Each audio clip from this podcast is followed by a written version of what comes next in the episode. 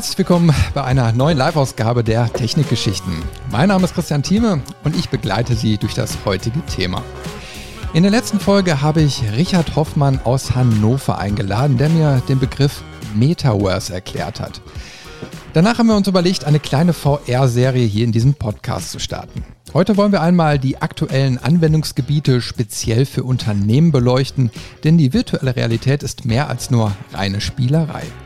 Der Begriff beschreibt eigentlich nur die Technologie, die Anwendungsszenarien sind hingegen weit gefasst.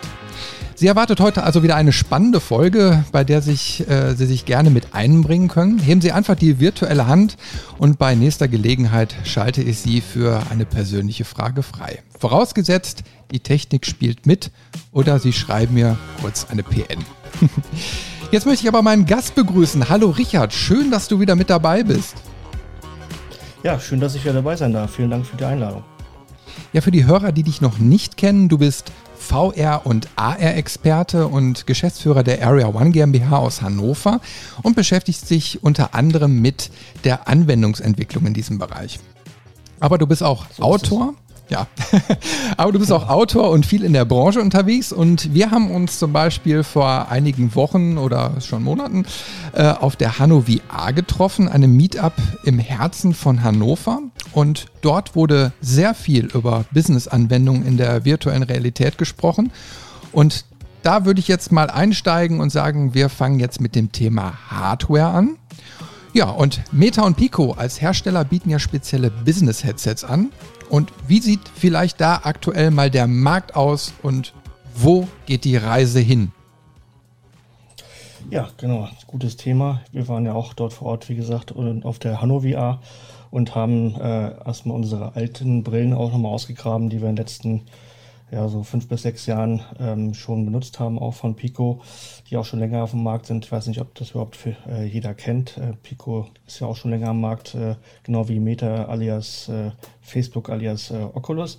Und ähm, die haben auch einige interessante Alternativ-VR-Brillen ähm, schon damals äh, auch parallel zu der, den alten Oculus Brillen, die es da gab, die zum Beispiel die Oculus Go, die auch so gekommen ist als Standalone-Brille, gab es dann auch parallel Pico. Und die haben wir auch schon damals eingesetzt. Genau. Und äh, jetzt sind die wieder stärker am Markt vertreten. Da sind ja auch, wenn man sich mal umgeschaut hat, in den letzten Monaten ähm, war Pico auch überall vertreten in den, nicht nur bei der Werbung, die ich überall sehe, auch im Twitch, aber bei Twitch-Streamern, sondern auch bei den Elektronikhändlern, äh, den größeren wie Saturn und bei Mediamarkt habe ich die auch gesehen. Ich gehe auch immer gern dorthin und schaue mal, was da so an VR-Hardware rumliegt, die man auch, die man als Endbenutzer auch kaufen kann. Und ähm, zudem hat jetzt Pico äh, für die Pico 4 eine Enterprise Edition ähm, rausgebracht. Die soll auch dieses, diesen Monat ähm, erscheinen und die kann man schon vorbestellen. Ich habe mich jetzt noch nicht genau damit beschäftigt, äh, weil wir jetzt gerade noch beim anderen Launch sind für, für einen anderen Titel.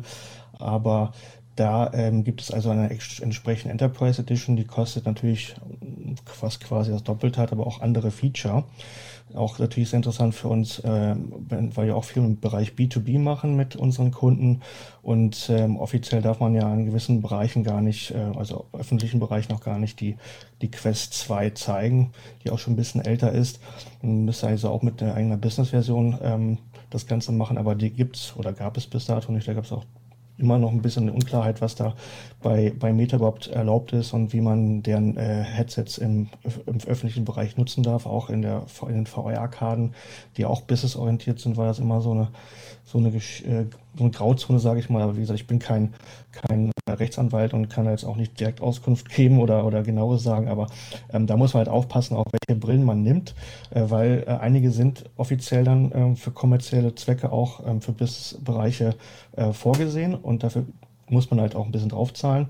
Bei, bei HTC Vive war das ja auch schon damals so. Die hatten extra eine, eine Pro-Version äh, für den Business-Bereich, äh, speziell für VR-Arkaden auch ähm, bereitgestellt mit anderen Garantien äh, und Gewährleistungsmodellen ähm, ähm, und Policies etc. Genau, und so ähnlich ist es bei dieser Pico 4 Enterprise zum Beispiel auch.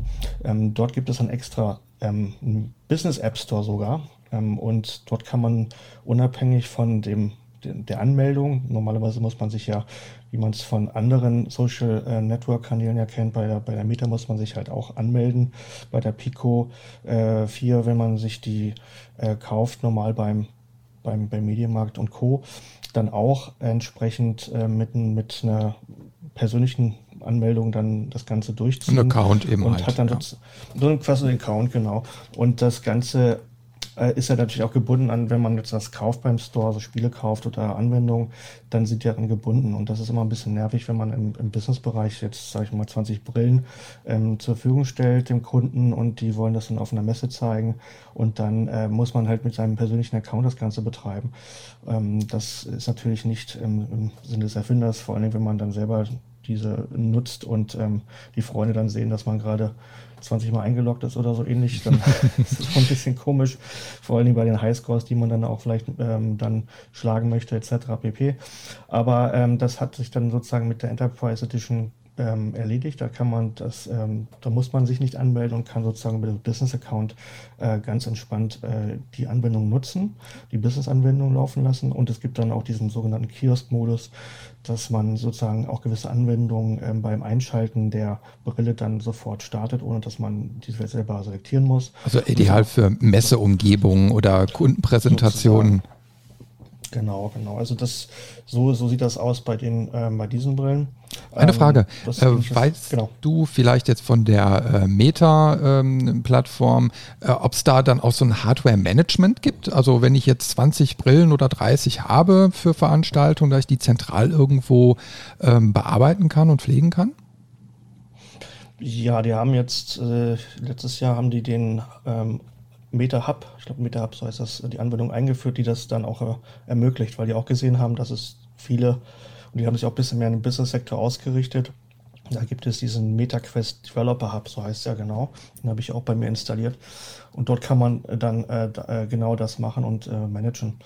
Also äh, auch Meta hat da jetzt noch dazugelernt. Die hatten eine Zeit lang wirklich äh, sich ein bisschen zurückgehalten. Da war es immer nicht ganz klar, was, was ist jetzt Business möglich und Business tauglich und wo, wo, was können wir nutzen.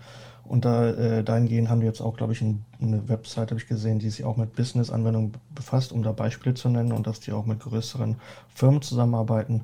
Auch ähm, das, äh, das hat sich so in, in, der Zeit jetzt weiterentwickelt.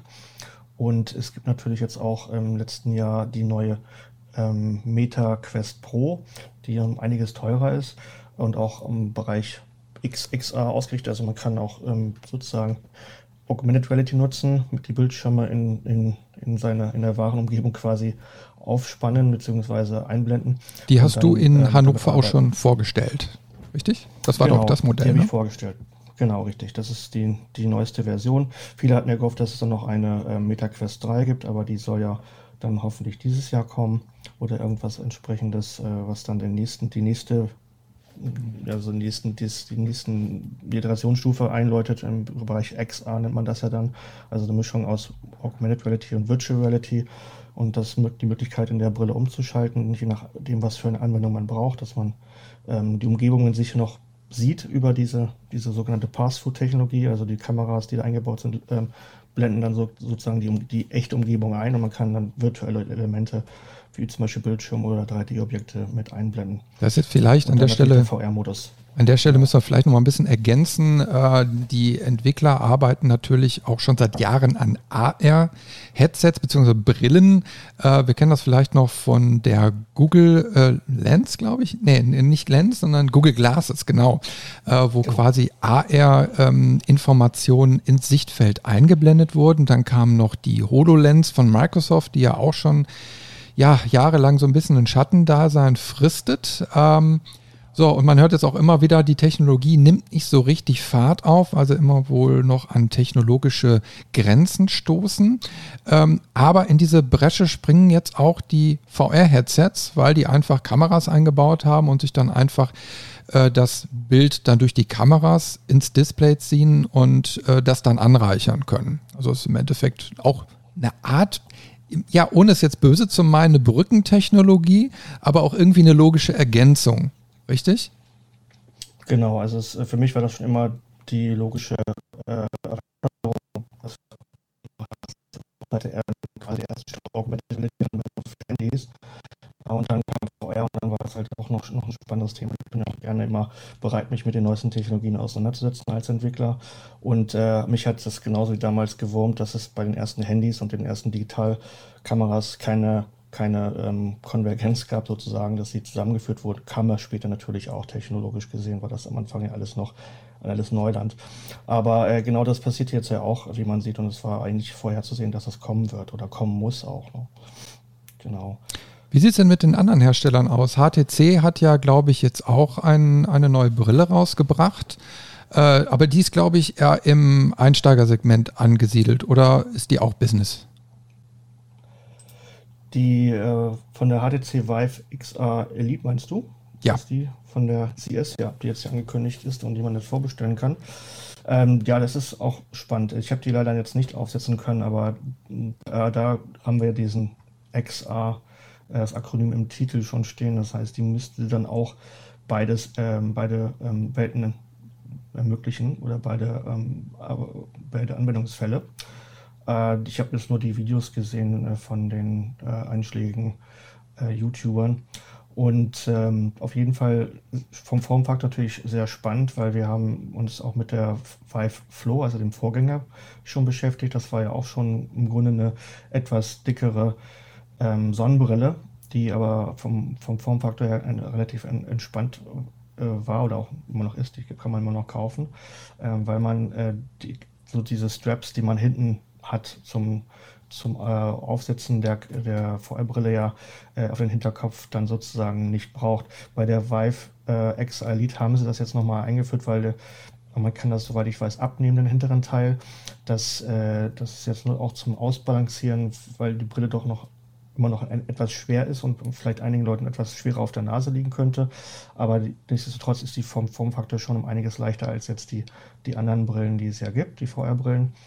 Und äh, ist auf jeden Fall, denke ich mal, die richtige Richtung. Und ähm, das ist spannend zu sehen, was jetzt auch noch in der nächsten Zeit passiert mit, ähm, ja, gibt ja von Apple Reality One oder Reality Pro jetzt die ersten ähm, äh, Artikel, dass Apple da auch in den Markt einsteigen möchte. Ähm, man, man, kennt ja die Patentrechte, die es da schon seit, seit mehreren Jahren gibt. Aber man hat ja noch nichts gesehen. Deswegen auch da, denke ich mal, wird es spannend bleiben, was dieses Jahr auch in dem Feld noch passiert. Und ähm, das, äh, das sind so die, so die ersten Anzeichen, in welche Richtung die neuen VR-Brillen gehen werden, denke ich. Also können wir also zusammenfassen. Also können wir zusammenfassen, wir haben äh, unterschiedliche Player jetzt am Markt, äh, große Player, die äh, wo man eigentlich schon von einer ausgereiften Hardware sprechen kann. Äh, die Brillen sind alle standalone. Also man braucht nicht zwingend einen Rechner dazu, sondern die setzt man sich einfach auf, Controller in die Hand oder zum Teil sogar ohne Controller und kann die dann einfach nutzen. Sie sind aber auch mit dem PC äh, zu verbinden. Also man, man kann immer noch über Zusatzsoftware sagen, ich äh, streame dann quasi Inhalte vom Rechner aus an die Brille und kann da quasi sämtliche Inhalte auch nutzen. Das ist auch denke ich mal, wichtig für komplexere Anwendungen, auf die wir ja gleich noch zu sprechen kommen. Also wir haben eigentlich ein Ökosystem, wo man sagen kann, das ist ein gutes Fundament, auf das man jetzt inhaltlich bauen kann, oder? Denke ich auch, genau. Ähm, zu dem, wie gesagt, die Vive ähm, XR ähm, Elite konnte ich mir noch nicht anschauen. Da weiß ich nicht, ob das möglich ist, auch äh, vom PC aus darauf zu streamen. Also viele ähm, Brillen haben, also Standalone-Brillen haben halt die Möglichkeit, dass man ähm, darüber entweder per Kabel oder per, per äh, Wi-Fi drauf streamen kann. Und sozusagen die, die hochauflösenden, äh, besser, besseren äh, Videospiele, aber auch ähm, andere Anwendungen, die auf, man auf dem PC laufen hat, dort, dort ähm, sozusagen einblenden kann. Ähm, wie gesagt, das muss ich mir dann nochmal anschauen, wenn ich die dann äh, vorliegen habe. Dann kann ich auch dazu genaueres sagen. Aber in der Regel ist es so, dass man dass die, äh, die definitiv die, die Meta und ähm, Quest und die, ähm, die Pico diese Feature auch bieten. Genau. Wunderbar. Dann, dann machen wir jetzt mal den Sprung äh, Richtung Anwendungen, worum sich auch dieser Podcast ja zentral drehen soll. Und äh, vielleicht fangen wir einfach mal mit einem interessanten Bereich an. Also wir waren ja beide auf der Hanno VR und da haben ja auch ziemlich viele Leute zu dem Thema referiert. Also wo findet VR wirklich jetzt auch schon statt? Und da war ein Punkt äh, beispielsweise das Training. Und damit hast du auch schon Erfahrung. Richtig. Da bin ich auch ähm, sehr früh reingerutscht in das Thema, weil es dann auch äh, Kunden gab, die unbedingt in dem Bereich äh, Anwendungen entwickelt haben wollten. Im Bereich zum Beispiel Gastronomie war sehr stark. Das hat dann damals, ähm, habe ich einen Kunden, äh, den ich auf der Silicon Valley VR Conference ähm, kennengelernt habe, in, ähm, in quasi ja, San Jose äh, Schrägstrich äh, Silicon Valley.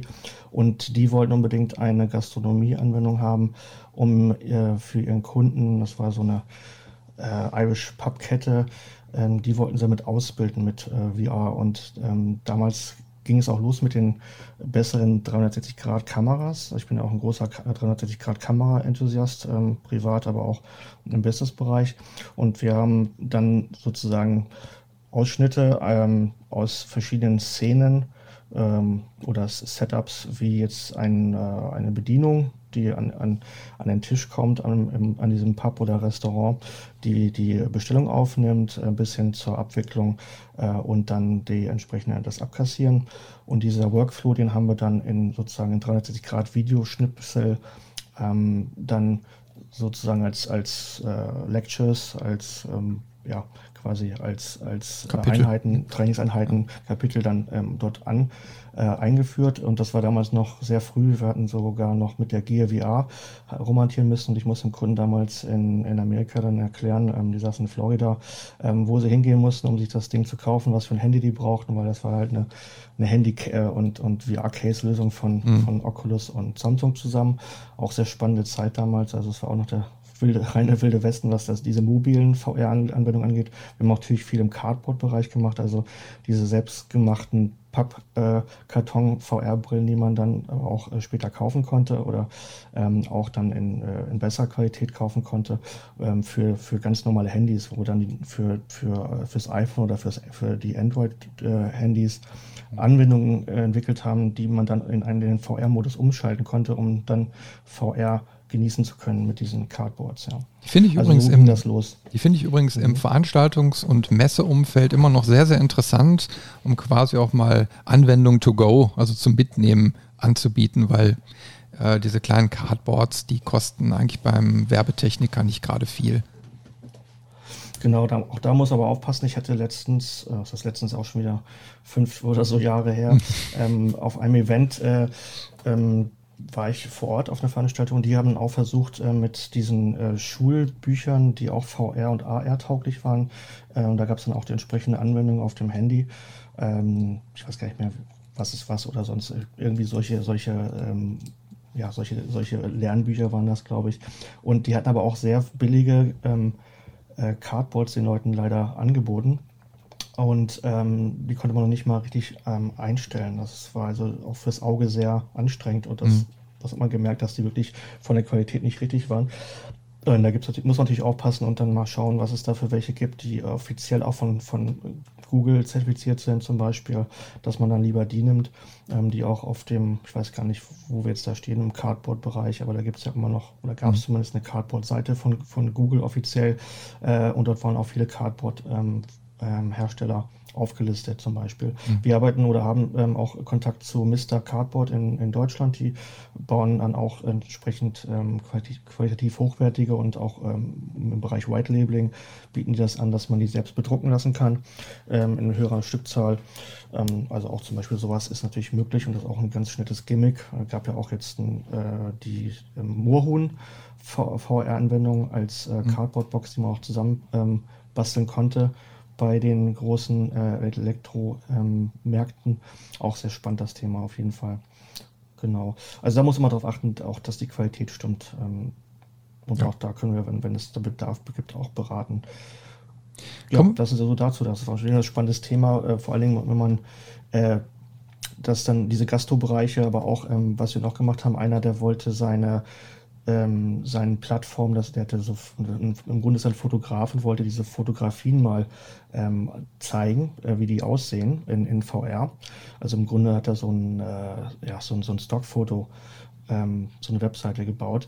Und das kam auch sehr gut an, weil man muss nicht unbedingt nur 360-Grad-Videos haben, um, um, um, eine gewisse Immersion zu, zu erreichen und, und die Leute da rein, hinein zu, ziehen in diese, diese virtuellen Welten oder auch diese realen Welten, die man, ähm, die man aufgenommen hat, sondern es klappt auch ganz gut mit 2D-Bildern, die man entsprechend groß genug aufspannt vor einem und die wirken echt lebendig. Hätte ich nicht gedacht, durch, auch wahrscheinlich durch diesen, die Linsen diesen 3D-Effekt äh, ermöglichen, wirkt so ein zweidimensionales Bild auch ähm, um einiges äh, lebendiger. Das fand ich nur ganz spannend. Und wir haben auch natürlich mit Tourguides gearbeitet an der Stelle ähm, in Namibia mit ähm, dem, mit einer, ähm, das war das einer ähm, ähm, der Namibia Tours zusammen, die dann sozusagen ähm, den Leuten eine, eine kleine Kostprobe ermöglicht haben, zu sehen, wie verschiedene Orte in Namibia auf so einer Karte, die man auswählen konnte, die, die Hotspots, ähm, hat man so einen Tourguide gehabt, der ein bisschen was erklärt hat. Mhm. Ähm, das waren so die, die Highlights damals ähm, zu den Anfängen. Wunderbar. Jetzt, genau. jetzt gehen wir nochmal einen Schritt zurück zum Training. Wir kommen ja gleich nochmal auf ein paar äh, mhm. detailliertere Beispiele. Also man sieht, ähm, also die Anwendungsgebiete sind wirklich äh, allumfassend. Gastronomie hast du angesprochen. Ähm, ich persönlich glaube auch, dass im Bereich der Systemgastronomie da äh, sehr großes Potenzial steckt, weil du da einfach standardisierte Workflows hast. Ne? Also wie ein Patty oder so in die Maschine eingelegt wird, wie die Zyklen und so weiter sind. Also gerade diese Küchensachen äh, kannst du da super äh, trainieren. Also wirklich in der realen Umgebung mit den realen Maschinen. Also da, da denke ich mal, mhm. steckt noch richtig Musik drin.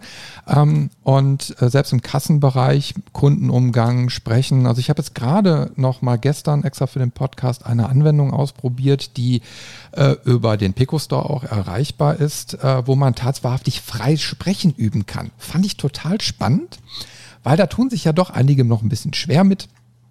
Und äh, wie will man das eben halt trainieren? Also wenn du zu Hause deine Präsentation vorbereitet hast, hast du ja trotzdem nicht den Effekt, vor einem Publikum zu sprechen, wenn du das jetzt mal einübst. So, und da gibt es dann tatsächlich eine interessante Anwendung, äh, wo man dann äh, allerdings auch einen Account, einen Pay-Account dann wohl anlegen muss. Dann kann man seine Präsentationen auf der Webseite hochladen und kann jetzt in eine virtuelle Umgebung schlüpfen, äh, wo man auf der Bühne steht oder in einer Interviewsituation sich befindet oder in einem äh, kleinen Besprechungszimmer mit unterschiedlichen Personen. Und da wird auch unterschieden zwischen virtuellen Umgebungen äh, und Videoumgebungen, die einfach so aufgenommen sind. Und man hat wirklich das Gefühl, man steht als Präsentierender auf der Bühne und die Leute schauen einen an. Äh, und man muss jetzt eben halt anfangen zu referieren. Und das ist super. Das ist wirklich, weil man dann auch eine Uhrzeit eingeblendet bekommt. Man kann auch eine Analyse fahren. Also wenn man dann einen Account angemeldet ähm, hat, dann kann man ähm, ja das Gesprochene äh, zwischenspeichern lassen und sich dann hinterher nochmal anhören. Also wie wirkt man? Ne? Also eine Selbstreflexion mhm. durchführen. Und es gibt dann wohl auch gewisse Parameter, die analysiert werden, ähm, die man dann eingeblendet bekommt. Habe ich jetzt aber nicht testen können. Fand ich aber spannend weil das wirklich eine Selbsthilfelösung ist, zu Hause Soft Skills zu trainieren. Ganz spannend. Auf jeden Fall. Ähm, das, äh, da gibt es ja auch diese Studie, was, was äh, das Schlimmste, äh, was einem passieren kann. Oder die meisten tippen dann äh, Free Speech, äh, Public Speaking äh, haben die Leute Todesangst vor oder dem Tod, dann anschließend erst dem Tod selbst. so, glaube ich, da gab es mal so eine, so eine Statistik drüber, was, was Leute für Todesängste haben. Und äh, das ist wirklich, äh, wirklich so, kann ich nur bestätigen. Ich bin eigentlich auch introvertiert und musste mich damals bei IBM auch dazu durchringen, ähm, Public Speaking zu lernen. Da hatten wir auch so Trainingskurse und ähm, war im Nachhinein, Nachhinein dann doch nicht so schlimm, wenn man das Training überstanden hat und dann vor Leuten spricht. Und äh, das Gleiche kenne ich aber auch von, äh, ich habe auch einiges äh, an Public Speaking gemacht und äh, Stand-up-Comedy gemacht und das ist immer diese Stage-Fright, die man hat ähm, davor. Und äh, ich kann es gut nachvollziehen, dass das, dass das, ein Thema ist, das aufgegriffen wurde, auch im Bereich Virtual Reality, weil das wirklich ähm, auch ein Training ist, wo man trotzdem in einer sicheren Umgebung ist, wo man nicht äh, davor Angst haben muss, dass jemand da Buchrufe äh, zu warten hat oder ähnliches. Aber auf der anderen Seite natürlich auch ähm, trotzdem ist ein, trotz dieser, Simul dieser simulierten Umgebung ist ja Virtual Reality sehr immersiv und trotzdem sehr glaubwürdig für das Gehirn. Und das ist immer das Spannende dabei, dass man äh, auch wir als ähm, äh, nicht mehr allein in dem Bereich, also machen das ja, ich mache das auch schon seit jetzt über zehn Jahren, trotzdem immer wieder ähm, auch das Gehirn ausgetrickst wird, weil sobald man immersiv in der virtuellen Welt ist, ne, man kann sich gar nicht dagegen wehren, man weicht dann trotzdem den, den äh, Objekten aus oder greift dann mal ins Leere äh, oder denkt, da ist wirklich ein Tisch und da ist keiner. Also das ist alles so was, äh, was man wirklich über die Simulation ähm, in VR wirklich gut trainieren kann und, und trotzdem glaubwürdig, äh, eine Glaubwürdigkeit erreicht dadurch. Ne? Ja, da gebe ich dir vollkommen recht, da bin ich bei dir. Mhm. Und in dieser Anwendung war auch äh, ein, ähm, in ein, ein interessantes Szenario abgebildet, und zwar ein Klassenzimmer. Und das ist jetzt die Überleitung zum nächsten Block. Denn auch in der Bildung wird VR äh, schon eingesetzt, beziehungsweise da liegt auch noch sehr, sehr viel Entwicklungspotenzial. Hm, ich meine, wenn man so ein bisschen Belletristik liest, wir haben ja schon mehrfach äh, in unserem Podcast so darüber gesprochen, Ernest Klein, Ready Player One. Ähm, da wird natürlich in einer dystopischen äh, Zukunftsvision VR sehr, sehr stark thematisiert. Eine gute Sache, die dabei aber auch thematisiert ist, freie Bildung für alle, also die Leute, weil sie eben halt auch nicht anders können, äh, gehen zur Schule über VR ne? und besuchen quasi ein digitales Klassenzimmer. Äh, Finde ich enorm spannend. Äh, ich glaube, da gibt es noch nicht so viele äh, Anwendung, beziehungsweise da wären wir schon wieder eher so in diesem Metaverse-Begriff. Also man braucht erstmal ein Dach, was die ganzen Applikationen im Bildungsbereich dann auch zusammenfassen würde in so einer Klassenzimmerumgebung. Ich glaube, das gibt es in der Form noch nicht. Ähm, aber auf jeden Fall denke ich mal, das wird doch wohl ein starker Punkt sein, der sich in den nächsten Jahren ausbauen könnte, oder? Auf jeden Fall. Ich kenne jetzt schon seit längerer Zeit, äh, bin ja auch ähm, immer dabei, mich sprachlich zu, zu erweitern und auch neue Sprachen zu lernen oder weiter auszubauen. Äh, komme leider zeitlich auch nicht immer dazu, aber wir haben damals ähm, eine Anwendung gefunden für zum Lernen von Sprachen zum Beispiel, das ganz gut funktioniert hat, weil das auch immersiv ist und man auch dann entsprechend in den anderen Szenarien und zum Beispiel dann in Spanien äh, vorm Taxifahrer steht oder im, im Hotel und muss dann sich dann entsprechend der Sprache ausdrücken, wird aber vorher natürlich äh, darauf ähm, trainiert und hat dann diese, diese Cues und äh, diese, diese Einblendung. Das zum Beispiel heißt Mondly. Ähm, VR, das gibt es auch schon seit der Gear VR-Brille, glaube ich. Also schon sehr früh kamen die raus damit. Ähm, und äh, dann entsprechend hatten wir auch ähnliches äh, gemacht im Bereich Spracherkennung für, für eine, eine Gastronomieanwendung. Dann mit auch entsprechend am Schluss noch ein Quiz mit eingebaut, um das Ganze ein bisschen abzufragen, das Wissen. Und das kommt immer auch sehr gut an. Das merkt man auch. Es gibt jetzt auch einen Bundeswehrsimulator, auch im Bereich Schulung äh, mit VR, haben wir gesehen, äh, fürs Militär. Und äh, das sind alles so Themen, dass das zum einen bleibt das Wissen natürlich um einiges besser hängen weil man in einer sich einer immersiven Umgebung befindet, die man natürlich dann auch visuell, aber auch auditiv dann besser wahrnimmt und auch, äh, ich denke mal, dass das Ganze besser verankern kann. Und äh, zum anderen natürlich die Resultate lang, langlebiger oder äh, lang, lang, länger anhalten, äh, weil, man, weil es nicht so langweilig ist, vielleicht wenn man in, auf der Schulbank sitzt und äh, dann äh, sich nicht so für das Thema vielleicht äh, begeistern kann. Aber so kann man das, und das ist ja auch ein Thema, das wir schon damals gesehen haben, gab es die ersten Anfänge auf VR-Messen mit den Cardboards, dass es ähm, Schulklassen gab und diese, da haben sie das getestet, ähm, um, um dann sozusagen kleine Exkurse nach äh, Ägypten anzubieten, dass 30 Schüler dann sozusagen äh, teleportiert wurden mit diesem Cardboard. Äh, die saßen alle im Schulraum, aber haben dann ähm, dem Lehrer folgen können. Der hat die in verschiedene Lokationen virtuell dann ähm, sozusagen durch, durchgelotst und ähm, den, den dann sozusagen als Tourguide gezeigt, was es dann alles in Ägypten gibt. Und er konnte natürlich auch sofort sehen, wohin die schauen, weil die hatten alle Laserpointer, die nur er gesehen hat. Und er wusste, ob die dann aufmerksam waren oder nicht. und das kann natürlich damit besser äh, tracken. Ja, ganz spannend ist ja, dass ähm, auch sehr, sehr viel 360 Grad ähm, Content ja schon verfügbar ist. Äh, den, den, findet man meistens schon direkt über die, die Stores. Ja, ist auch meistens kostenlos. Äh, da gibt es unterschiedliche Sachen und ich fand ganz spannend letztens eine Sache, die ich dann äh, mal konsumiert habe. Also da waren im Endeffekt mehrere Do Dokumentationen. Ähm, das war dann einmal, hat man einen Nationalpark besucht. Äh, der war ganz spannend, weil der mit einem Helikopter-Rundflug noch verbunden war. Aber man hat Informationen bekommen und war wirklich mittendrin. Man schwebte durch die Luft an einem riesigen Wasserfall entlang und durch den Dschungel. Äh, das bleibt natürlich im Kopf, ganz, also viel intensiver, als wenn man einfach nur ein Schulbuch äh, sage ich jetzt mal, durchlesen würde mit den Zahlen, Daten, Fakten, das ist langweilig. Äh, da ist man mittendrin.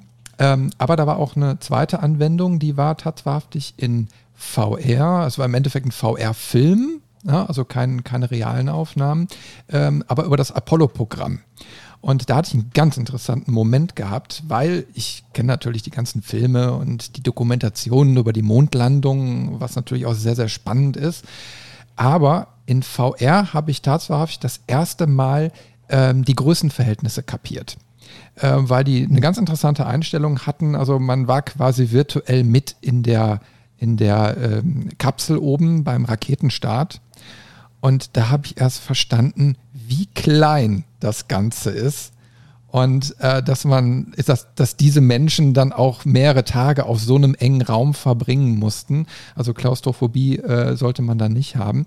Und das sind einfach so Punkte, die man nicht über einen Fernseher beispielsweise mitbekommt, sondern wirklich nur in so einer richtigen, originalen, sag ich jetzt mal, Sehdarstellung, wie man sie gewohnt ist. Fand ich wirklich spannend und hat ganz, ganz viel transportiert bei mir. Genau, das äh, kenne ich auch von anderen Anwendungen, die, die äh, bei, oder bei denen es wichtig ist, die, die Größe oder die Dimension von großen Maschinen äh, genauer ähm, zu, zu, ohne dass man da großartig ähm, mit, mit, einer, mit, App, mit einer App oder mit einer Webseite hantiert, es wird sofort klar, wenn man in VR ist, wie groß oder wie klein irgendwas ist. Und diese, diese Größenverhältnisse, mit denen man ja auch spielen kann, äh, das ist der Wahnsinn. Also es macht super viel Spaß, finde ich, auch genau das zu zeigen und auch ähm, das im Bereich äh, E-Learning klar zu machen. Ähm, da gibt es ja auch sogar Anwendungen, in denen man durch das Weltraum fliegt und dort auch sehen kann, wie, wie groß die Sonne ist oder zumindest teilweise, wie groß die im Vergleich ist zur Erde. Ähm, also das sind alles sehr spannende Anwendungen, ähm, die in VR erstmal so richtig zur Geltung kommen. Genauso wie, wie du schon sagtest, so Gebäude, Digital Twins, da machen wir auch einiges mit Leuten. Also der digitale Zwilling eines Gebäudes, den, den man fotogrammetrisch eventuell mit, mit äh, Fotografen, mit denen wir auch zusammenarbeiten, die nehmen diese Gebäude auf ähm, und die werden in eine dreidimensionale also in, ein Objekt umgewandelt, das man auch begehen kann. Also man kann wirklich, zum Beispiel gab es damals ein sehr frühes ähm, Programm, das von, von Realities kam, von der Firma. Da konnte man auch zum Beispiel äh, in, in Alcatraz äh, die, in die Zelle von Al Capone mal ähm, kurz sich teleportieren und erstmal, da hat man gesehen, wie, wie klaustrophobisch und wie klein äh, so eine Zelle auch ist. Und das natürlich dann auch mal kurz in Alcatraz zu zu sich zu teleportieren und das Gefühl zu haben, ich bin jetzt wirklich vor Ort, das ist noch ein ganz anderes Gefühl. Ich möchte nochmal abschließend für den Punkt noch äh, ein Anwendungsszenario nennen. Ähm, das fand ich nämlich auch klasse. Äh, ich war vor einiger Zeit mal bei einem Kunden und da äh, ging es in den Bereich Fügungstechnik, Fügetechnik. Und die haben tatsächlich einen Schweißsimulator da gehabt. Den fand ich super spannend, weil es eine Mischung aus VR-Anwendung und haptischem Gerät ist. Ne? Also jeder, der vielleicht schon mal weiß, wie so ein Schweißgerät äh, aussieht, ähm, da ist dann der Simulator quasi, wo ein richtiges physisches Schweißgerät steht. Nur guckt man eben halt durch ein VR-Headset und ähm, schweißt wirklich an einem virtuellen Bauteil. Äh, das ist dann allerdings ein bisschen angepasst, damit das Headset auch genau äh, des, dieses Werkstück dann tracken kann. Da sind Marken und so weiter drauf. Die sieht man aber hinterher im VR gar nicht. Äh, interessant ist aber in dem Moment, dass man wirklich diesen, diesen Schweißprozess abbildet. Also man zieht wirklich eine Naht und bekommt die Parameter live im Display angezeigt und äh, kann dann darauf reagieren. Also man hat einen sehr guten Schulungseffekt und kann aber auch im Nachgang, also mit dem Ausbilder, ähm, dann ein Resümee ziehen und sagen, pass mal auf, da musst du vielleicht nochmal üben, weil da viel Handgeschick äh, auch gefragt ist. Ähm, bis dann wirklich äh, ein optimales Ergebnis dabei rauskommt, bevor man dann wirklich mit dem realen Schweißen dann mal beginnt. Ne? Fand ich total spannend. Äh, und sowas merkt man, kommt auch immer mehr. Also dass, dass äh, immer mehr so, so, so Anwendungen, ich sag mal, auch im Bereich der, der äh, ich sag mal, Kunden- und Wartungsarbeiten kommt, da kommen wir gleich auch nochmal zu. Äh, äh, dass da immer mehr entsteht. Genau, also es ist auch so ein Thema, das sehr, sehr faszinierend und sehr spannend ist, dass es über das äh, über 360 Grad äh, Videos hinausgeht, dass man wirklich mit Objekten ähm, interagieren kann in, in der virtuellen Umgebung. Äh, und das haben wir beim, auch nochmal, um das, auf das Gastro-Thema zu kommen, da gab es eine ganz bizarre Anwendung von Kentucky Fried Chicken, ähm, um ihre Mitarbeiter in VR auszubilden. Auch ein bisschen äh, lustiger gemacht, nicht ganz zu ernst zu nehmen, das Ganze. Auch da äh, sieht man, ähm, und das geht ja auch im Hotelbereich. Da gab es auch Ausbildungs- und Trainingssimulationen, genauso wie bei ähm, Walmart damals schon, äh, in denen Leute halt ähm, in das Thema range, äh, herangeführt werden. Und das Schöne und das Entscheidende ist natürlich, die Leute können nichts kaputt machen. Die können das nur durch die Fehler, die sie auch in, in der virtuellen Umgebung machen, dazulernen. Ähm, und man braucht keine Materialien ähm, auch verbrauchen, ja, in dem Form, wie, wie man es bei Minecraft ja auch kennt. Da braucht man ja auch hat man so unendlich viele Lego-Steine quasi, wie man, wie man haben möchte, um was zu bauen. Und das finde ich so toll an, die, an, an, an virtuellen Realitäten. Ja, kommen wir einfach mal zum nächsten Baustein und zwar dem Gesundheitswesen, weil auf der Hanno VR wurde auch darüber gesprochen. Fand ich auch sehr, sehr spannend, hatte ich nämlich gar nicht auf dem Schirm, dass man auch da Tra Training nutzen kann, aber auch natürlich Visualisierung. Also Gesundheitswesen ist natürlich sehr breit gefasst. Äh, in Hannover haben sie mal thematisiert, dass auch Pflegepersonal trainiert wird, äh, direkt quasi am virtuellen Patienten äh, und einfach Arbeitsabläufe und Erleichterungen dann mal durchgeht. Ähm, also ich meine, da, dass, dass man da auch ein bisschen so um, um die Ecke denkt und sagt, okay, wo kann ich da wirklich mal reingehen, finde ich total spannend. Auf jeden Fall. Also es, ja, da, da fällt mir auch nichts weiter zu ein, das ist alles schon gesagt. Also es ein sind sehr spannende Themen und äh, ich bin immer noch begeistert, wenn ich, äh, wenn ich einfach ähm, mit dem Thema mit den Kunden zusammenarbeite und die äh, dahingehend auch berate. Äh, und es kommen immer auch neue Ideen, auch teilweise von den Kunden dazu, ähm, die wir dann auch versuchen, wenn, wenn es machbar ist, mit, mit einzubauen in all diesen Bereichen. Ne? Ich habe tatsächlich einen Kunden aus dem IT-Bereich, die sehr, sehr viel mit äh, dem Medizinbereich zu tun haben. Und daher weiß ich immer halt auch, äh, dass äh, gerade der Bereich Befundbesprechung, so im Pathologiebereich und so sehr, sehr ähm, wichtige Themen sind.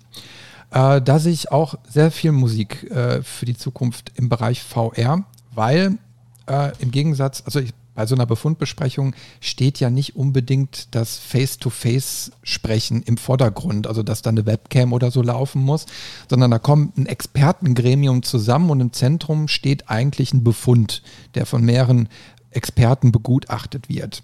So, und da wäre eigentlich VR nochmal ein viel, viel besserer Ansatz, wo man sagt, okay, man hat einen virtuellen Raum und in der Mitte, sage ich jetzt mal, wird der, der Befund, wie auch immer, platziert. Alle können den eben halt genau sehen.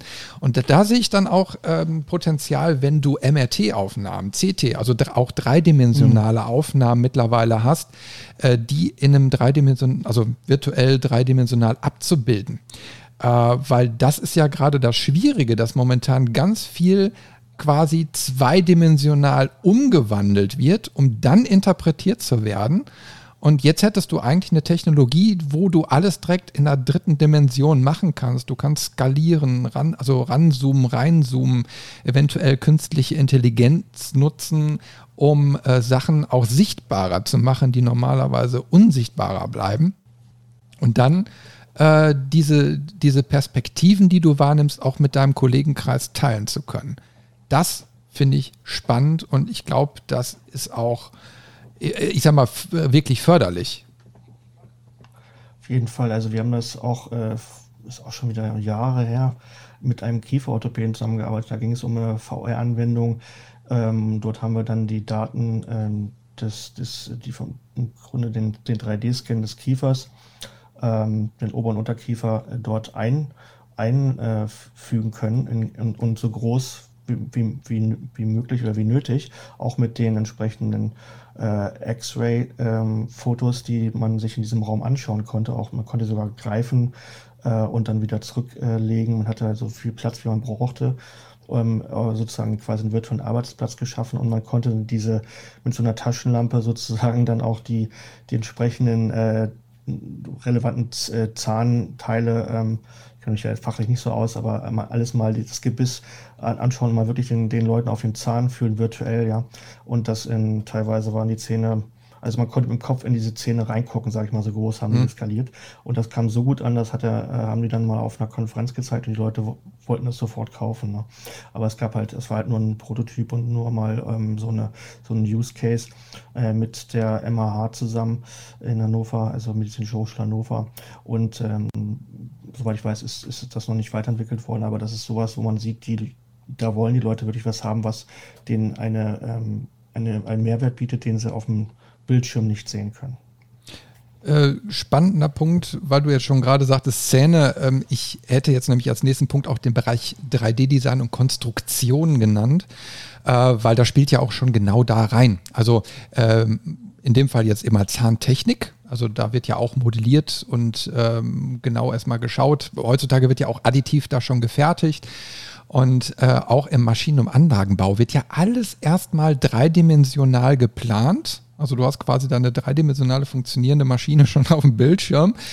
Und die kannst du natürlich auch ideal mit so einer VR-Brille dann sichtbar machen. Also du kannst dem Kunden schon zeigen, äh, wie sieht die Maschine hinterher aus. Du kannst sie auch äh, virtuell in die Hallenumgebung schon einblenden. Also das sind so quasi diese Verkaufs-Utilities, wenn man so so, so äh, das mal so nennen möchte. Äh, du kannst natürlich auch schon im Konstruktionsprozess äh, die Technologie nutzen, um einfach besser mit der, mit, mit der Konstruktionszeichnung dann interagieren zu können, das besser wahrnehmen zu können. Äh, Finde ich auch ganz, ganz spannend, weil du ja, ich sag mal, in den, in den äh, Softwareprogrammen das ja schon quasi eingebaut hast. Also du brauchst ja quasi nur die Konstruktionszeichnung nehmen und über ein Modul an, an die Brille schicken.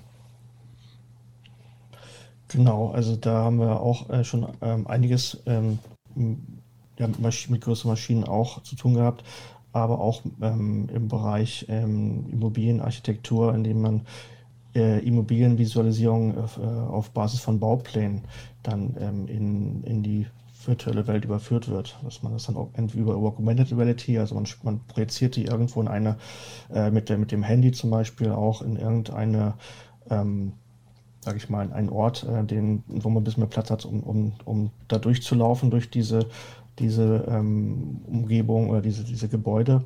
Ähm, und das kann mit dem Handy auch simulieren. Das, ist, das wissen viele auch nicht, da haben wir auch Erfahrung mit.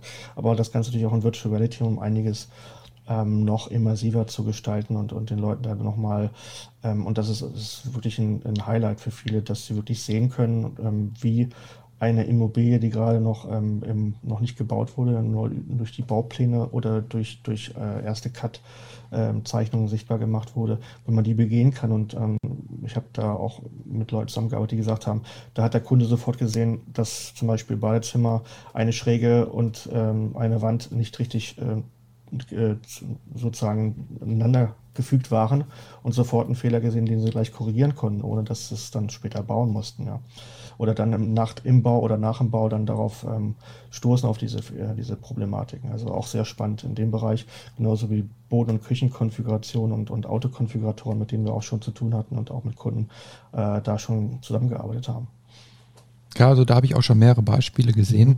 Ähm, also gerade so bei exklusiven Immobilien oder äh, bei, selbst bei, bei Schiffen habe ich es jetzt schon gesehen. Also jetzt gerade läuft ja aktuell die Boot in Düsseldorf und das ist natürlich dann auch wieder so ein Marketingplatz. Wenn man dann schon eine Million hinlegt, dann bekommt man auch ein virtuelles Pendant seines neuen Schiffes schon mal präsentiert. Ähm, aber äh, ja, es sind alles Anwendungsszenarien, äh, wo man das dann auch mal live äh, quasi schon erkunden kann. Ja, also da geht es ja wirklich darum, auch die Dimensionen, wie du schon sagst, wahrzunehmen. Also wenn du in den Bau reingehst und dann auf einmal in der virtuellen Umgebung schon merkst, hey, 60 Zentimeter für ein Badezimmer ist dann an Wandlänge doch nicht gerade optimal, äh, da kann mhm. man noch gegensteuern. Ja, es gibt ja auch mal Planungsfehler und die kannst du da auch dediziert rausfinden. Genau. Und das gleiche auch bei, äh, da braucht man gar nicht so weit gehen. Es geht ja schon bei den, bei den Küchen los, ja, wenn man sich eine neue Küche kauft, die äh, entsprechende Konfiguration dafür. Ähm, viele können sich das halt nicht vorstellen, deswegen gibt es ja auch in vielen, äh, also bei Küchen aktuell und diesen großen Küchen ähm, Möbel äh, und, und, und Co-Verkäufern äh, oder Verkaufsstellen meistens auch noch so ein Showroom, ähm, mit dem man mit, äh, ja noch nicht in VR arbeitet, da haben wir auch mit drin gearbeitet, dass die Leute das mit, mit Shutterbrillen machen. Auf einer großen Leinwand wird dann ein dreidimensionaler, ähm, ähm, so ein, wie man es von, von den, den, den 3D-Kinos kennt, so ein sozusagen äh, die, die Küche eingeblendet, ja, und dann können die daran sehen, ähm, passt das dann auch, das kann man ja heute mit AR auch sehr gut umsetzen, passt das Ganze in, in diese Küchenzeile in meine Küche rein oder wo muss ich dann noch ansetzen. Ne? Das ist äh, auch da sehr spannende äh, Anwendungsfälle, die, an denen wir schon mitgearbeitet haben. Mit Blick auf die Uhr würde ich jetzt so langsam auf den letzten Punkt mal zu sprechen kommen, äh, den wir auch schon angeteasert haben. Und zwar wollen wir jetzt mal kurz über Förderungsmöglichkeiten sprechen. Äh, wenn man konkrete ähm, Anwendungsideen hat, möchte man die ja vielleicht als Unternehmen dann auch mal umsetzen. Die kosten natürlich auch Geld. Und da gibt es aber in Deutschland jede Menge Ansprechpartner oder Möglichkeiten. Und da kannst du vielleicht mal ein bisschen was zu sagen, was es so in Niedersachsen gibt. Mhm. Genau, in Niedersachsen gibt es zum Beispiel ähm, die Innovationsförderung ähm, und äh, dort kann man, das nutzen wir auch für unsere Kunden, äh, sich beraten lassen oder auch ähm, Marktanalysen oder auch Prototypen ähm, herstellen lassen. Die wird zu 100% gefördert ähm, bis zu fünf Tage.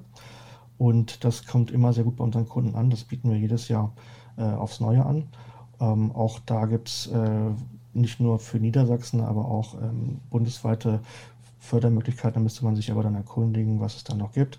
Äh, aber auch Bundesförderung gibt es im äh, zum Beispiel ZIM, Zentrale Innovations ähm, Programm Mittelstand ähm, zum Beispiel. Allerdings werden dann diese auf Forschung und Entwicklungsförderung etc., die Gamesförderung, die wir auch schon mal mit ähm, beansprucht haben, werden natürlich nicht zum, zu 100 Prozent gefördert, sondern meistens eher 40, 60 oder 50 Prozent Förderung. Da müsste man sich mal erkundigen. Also man muss einen gewissen Eigenanteil ähm, nachweisen, aber das ähm, ist immer noch besser, wenn man äh, dann eine Förderung kriegt und äh, eine, eine, nicht rückzahlbare Förderung, äh, die man auch dann in ein Projekt reinstecken möchte, das man eh geplant hat. Wie geht man denn so am besten ran? Also wenn ich jetzt eine Idee habe, was wäre so der erste Schritt als ähm, kleines mittelständisches Unternehmen? Wo muss ich ansetzen? Ja, also im Grunde, wenn man jemand eine Idee hat oder auch nur, nur eine vage Idee oder sich ähm, darüber mal informieren möchte, was überhaupt machbar ist, können die sich gerne bei uns melden, ganz klar. Ähm, bei Area One in, äh, über unsere Webseite. Äh, oder hier über LinkedIn kriege ich auch sehr viele Anfragen, muss ich sagen. Und äh, dann können wir entsprechend auch ähm, da genauere Workshops ähm, oder Beratungen geben, je nachdem, was man braucht. Und daraufhin basierend dann äh, entsprechend einen ähm, Prototypen bauen oder auch entsprechend richtiges Produkt umsetzen, je nachdem. Äh, und da, wir haben ja auch äh, Publishing-Erfahrung, also von, je nachdem, was man vorhat, nur für Messen oder dann auch später das Ganze auf irgendwelchen ähm, Business- oder App-Stores zu vertreiben. Auch da haben wir das äh, nötige Know-how. Und genau, machen auch viel im Bereich äh, Rapid ähm, ähm, Prototyping, ähm, falls da auch äh, Interesse besteht. Ich kann vielleicht noch ein bisschen ergänzen. Also die äh, Förderlandschaft in Deutschland ist natürlich äh, sehr fragmentiert. Also jedes Bundesland bietet eigene Sachen an. Also es gibt einmal auf Landesebene Fördermittel, die man eventuell in Anspruch nehmen kann. Es gibt dann auch Bundesfördermittel. Es gibt sogar EU-Fördermittel. Also es ist natürlich ein, ein sehr komplexer mhm. Bereich, in dem man sich da ähm, begibt. Ähm, da muss man teilweise auch mehrere Wochen oder sogar Monate bis in, äh, sage ich jetzt mal, Sitzfleisch mitbringen, bis man ja alles zusammengesammelt hat. Ähm, eine gute Anlaufstelle sind wirklich die Entwicklungsagenturen Wirtschaft. Die äh, sind meistens auf Kreisebene angeordnet, äh, die man dann anrufen kann. Die sind sehr greifbar, die helfen auch sehr, sehr gerne. Ich habe schon mit mehreren äh, hier im, äh, in Nordrhein-Westfalen zu tun gehabt. Die waren immer sehr, sehr engagiert ähm, hat eben halt nur ein bisschen Zeit gebraucht. So, und die kann man dann ansprechen, weil die dann eine Fördermittelrecherche durchführen, zumindest erstmal die grundlegende, weil es gibt offene Datenbanken, Du hast ja gerade schon äh, ein paar, also eine genannt. Es gibt also verschiedene, wo mhm. man aktuell laufende Förderprogramme nachschauen kann, aber die sind sehr komplex. Die sind sehr, also man muss sich da lange reinlesen, um zu schauen, ob das denn für das jeweilige Projekt auch passt. Und der einfachere Weg ist dann eine Fördermittelrecherche dann im äh, Zusammenarbeit mit so einer Entwicklungsagentur zu machen. Den braucht man einfach nur erklären, worum geht's, was möchte ich machen. Und dann können die vielleicht auch schon mit Rat und Tat zur Seite stehen, äh, welche Programme da äh, in Betracht kommen. Und in meinem letzten Fall, das so aus dem November letzten Jahres, glaube ich, stammt, da war dann auch, ich sag mal, dass einfach neue Förderprogramme ausgespult wurden. Fand ich ganz, ganz interessant, weil ich bis jetzt immer nur so, ich sag mal, die laufenden mitgeteilt bekommen habe. Und in dem Fall war es so, ah, wir haben jetzt gerade Wartezeit, ne, bitte nochmal zwei, drei Wochen warten, weil jetzt gerade äh, mehrere Sachen vorgestellt werden. Und da war ich auch ganz äh, fasziniert darüber, dass es da sogar, ähm, äh, ich sag mal, Sperrfristen gibt, äh, wo sich diese Entwicklungsagenturen dran halten müssen, wann eine Information an eventuell Förderbeträchtige dann herangetragen werden darf. Na, auf jeden Fall musste man ein paar Wochen warten, ähm, bis dann ja, äh, die Information dann gespult wurde. Also deswegen Zeit einplanen äh, und viele Gespräche ähm, aber dann kann man damit eventuell belohnt werden, dass äh, man auch Teile finanziert bekommt, wenn es überzeugt. Genau. Und das muss man, da muss man auch mal ein bisschen, äh, sage ich mal, äh, Aufklärungsarbeit äh, leisten. Ich kenne das auch von vielen unserer Kunden, die wussten gar nicht oder wissen, wissen gar nichts von, von diesen Förderungen, ja, und äh, dass, dass die auch für, äh, zur Verfügung stehen und auch einen gewissen Mehrwert bieten können. Und ähm, das, das muss man mal gucken. Es gibt in jeder, jedes, äh, es gibt auch verschiedene Wirtschaftshäuser in, in den verschiedenen ähm, Städten und Regionen, die man auch ansprechen kann. Und auch die können einem bestimmt weiterhelfen, genau wie du schon gesagt hast. Dass, dass, äh, und teilweise nehmen wir auch je nach, je nach äh, Projekt auch einen gewissen kleinen Obolus, äh, um das durchzuführen, aber da hat man wenigstens jemanden, der da Erfahrung hat und der einen da auch sicher durchführt, weil manchmal gibt es auch so ein paar äh, Stolpersteine, auf die man stoßen kann. Also ab und zu ist auch einfach so ein bisschen um die Ecke denken gefragt. Also, ähm, also VR-Applikationen auf individueller Basis sind natürlich auch nicht immer günstig. Also kommt drauf an, welchen Umfang, worüber man da eben halt redet. Also es kann von bis gehen. Da kann man auch jetzt keinen, äh, ich sag mal, äh, kein, kein, äh, keine rote Zahl mehr irgendwo dran schreiben, wo man sagt, okay, da muss man eben halt einplanen. Ähm, aber was natürlich auch eine Möglichkeit ist zu gucken, äh, muss ich diesen Betrag alleine stemmen? Oder äh, habe ich eine Idee, wo man dann auch andere Investoren noch mit dazu holt, andere Unternehmen oder Verbände oder wie auch immer, also andere Protagonisten, die quasi was Ähnliches bräuchten. Und dann kann man das vielleicht auch gemeinsam äh, dann schultern. Na, das sind alles so Sachen, die man überlegen muss. Und dann äh, steht dem aber auch nichts entgegen, auf der anderen Seite kommen natürlich auch, denke ich mal, in den nächsten Jahren äh, viele neue Anwendungen, wo man rudimentäre Sachen auch selbst umsetzen kann. Äh, ich habe jetzt zum Beispiel gesehen, gibt es ja so, so äh, ich sag mal, sowas wie Engage oder so, also ich sag mal virtuelle Räume, ähm, wo man einfach sagen kann, da ist ein Geschäftsmodell hinter, ich möchte jetzt eine Veranstaltung oder so machen, die kann ich mir dann da mieten. Ja, also da muss ich nichts Individuelles mehr genau. programmieren lassen, sondern ähm, ich kann dann, ich sag mal, den Aufwand minimieren und äh, mir da einfach ein Mietmodell oder sowas, ähm, ich sag mal, nutzen für den einen Fall. Auch total spannend. Also man sieht, also das ist sehr, sehr breit und da hat sich schon sehr, sehr viel getan. Man muss sich nur die Zeit nehmen, um Überblick zu verschaffen. Genau. Oder man, man kommt zu solchen Podcasts und lässt sich dann da so ein bisschen äh, schon mal was, was äh, erzählen, was es da noch alles gibt.